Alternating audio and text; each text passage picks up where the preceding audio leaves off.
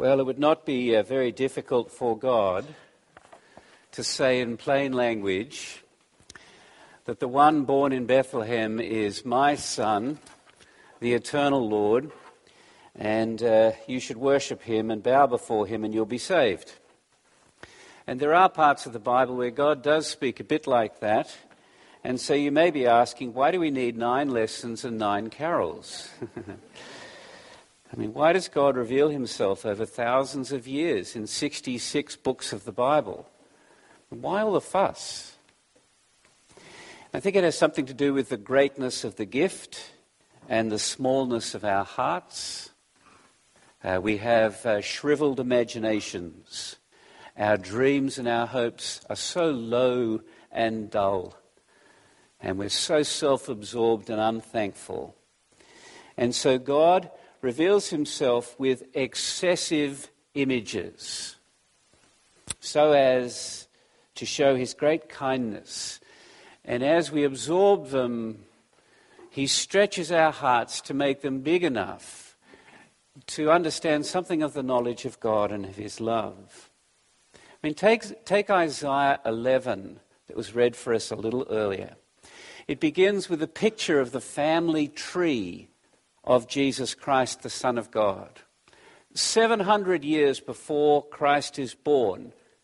And Jesus' family tree is the one tree in the forest which has been cut down, rotten to the core, fallen, burnt in a fire, and all that remains is a blackened stump.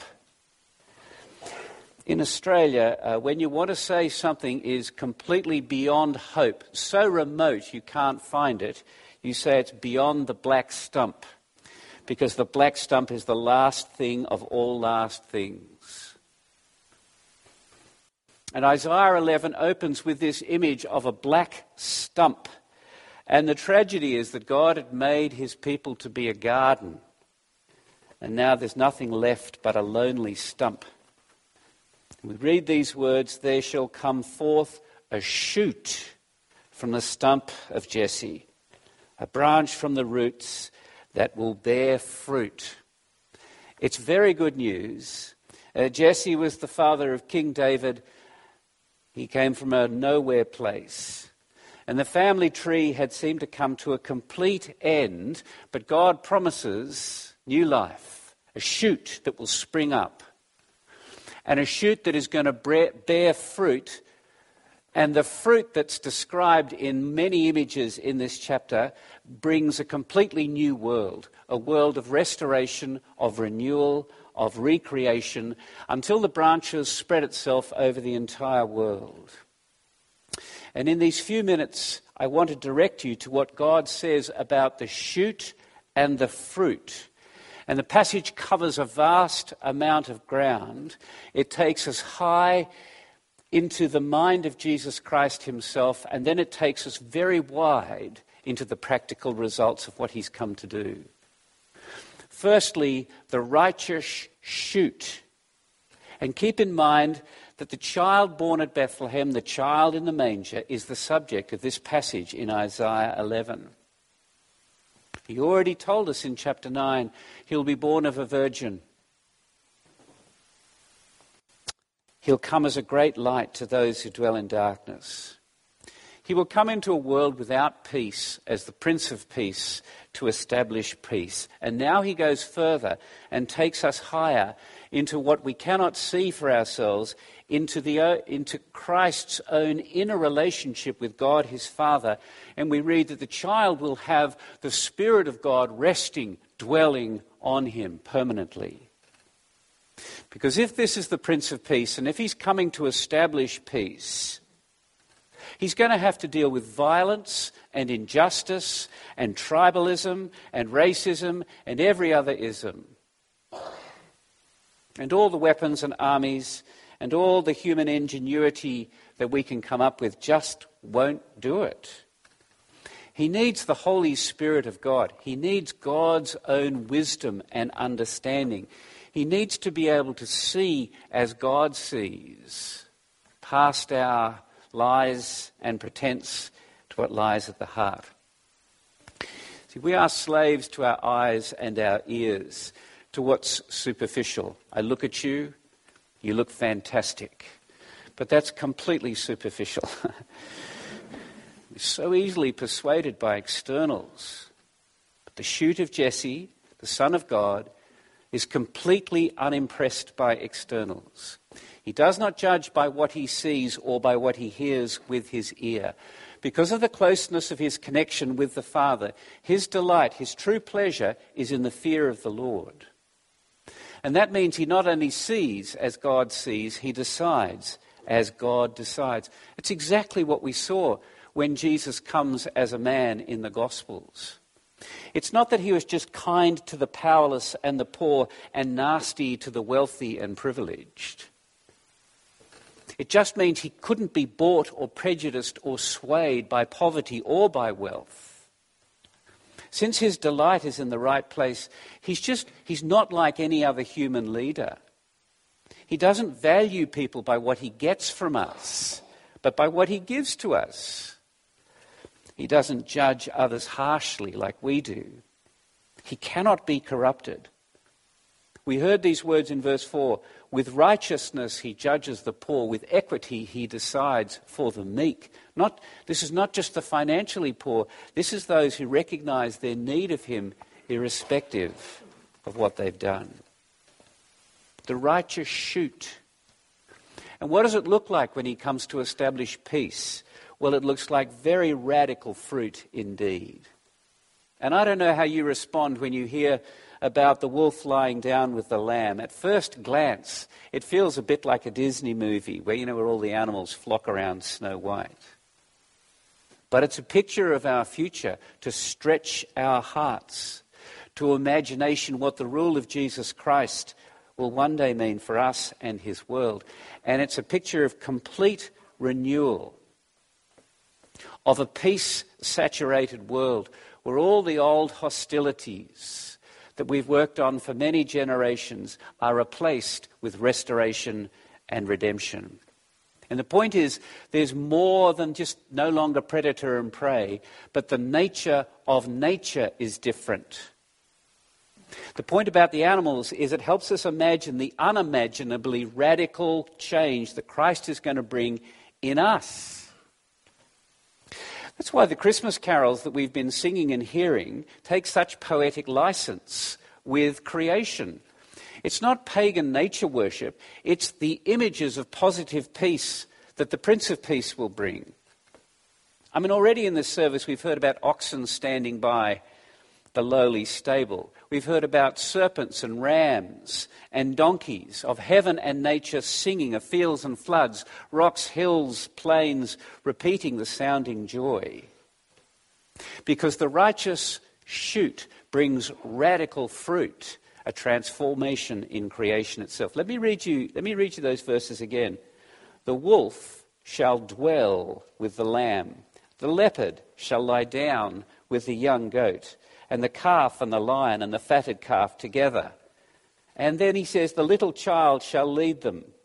The cow and the bear shall graze, the young shall lie down together, and the lion shall eat straw like an ox. See, in the Bible, peace is not just the, the absence of hostility. Peace means the positive presence of some form of fullness and purpose.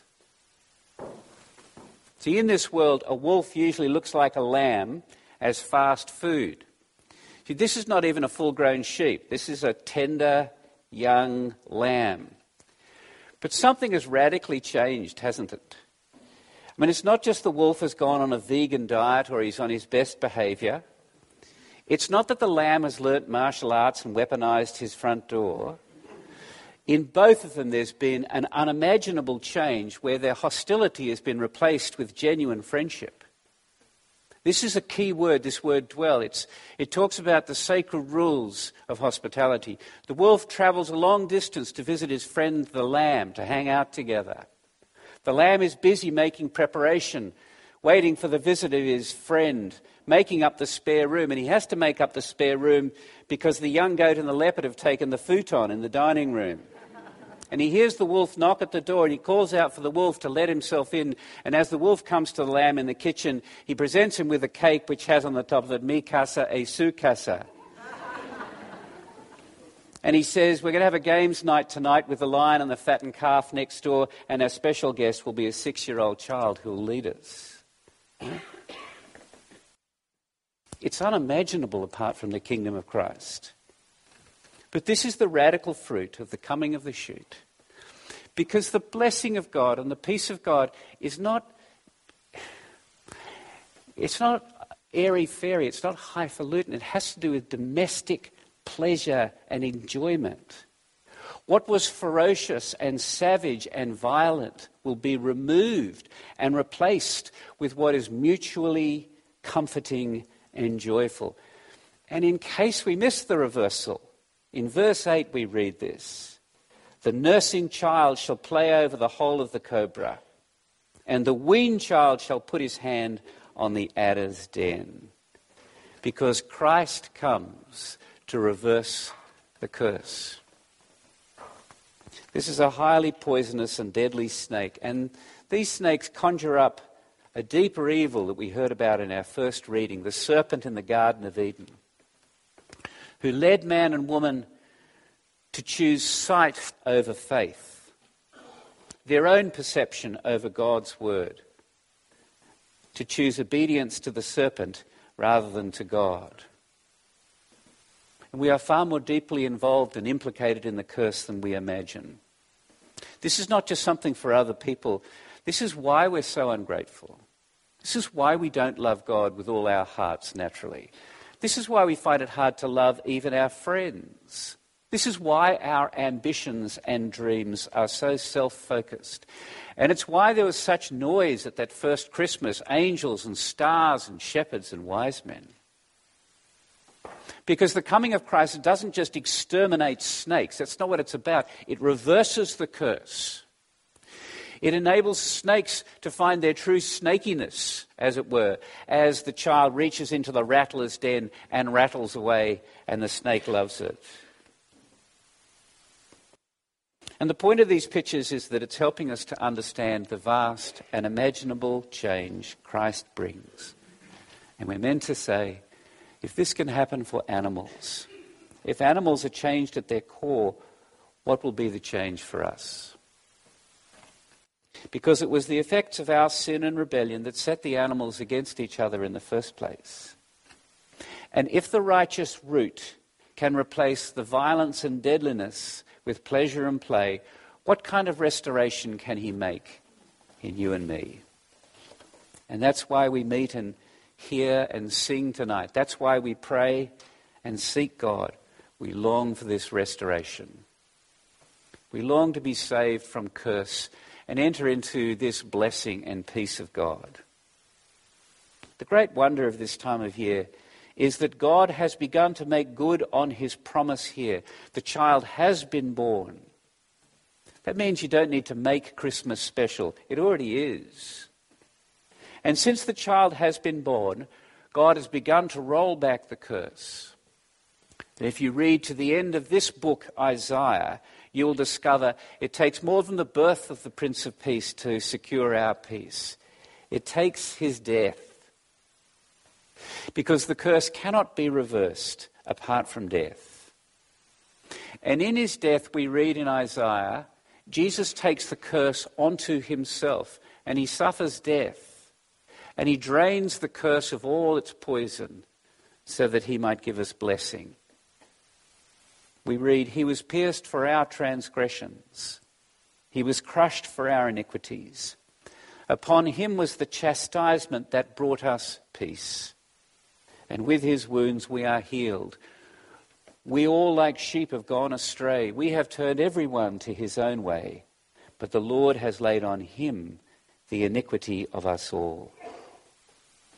So as we hear and as we participate, we approach Jesus Christ and worship him as the righteous shoot. We thank God for the radical fruit, and we pray for that day when the earth will be filled with the knowledge of the Lord as the waters cover the sea. Amen.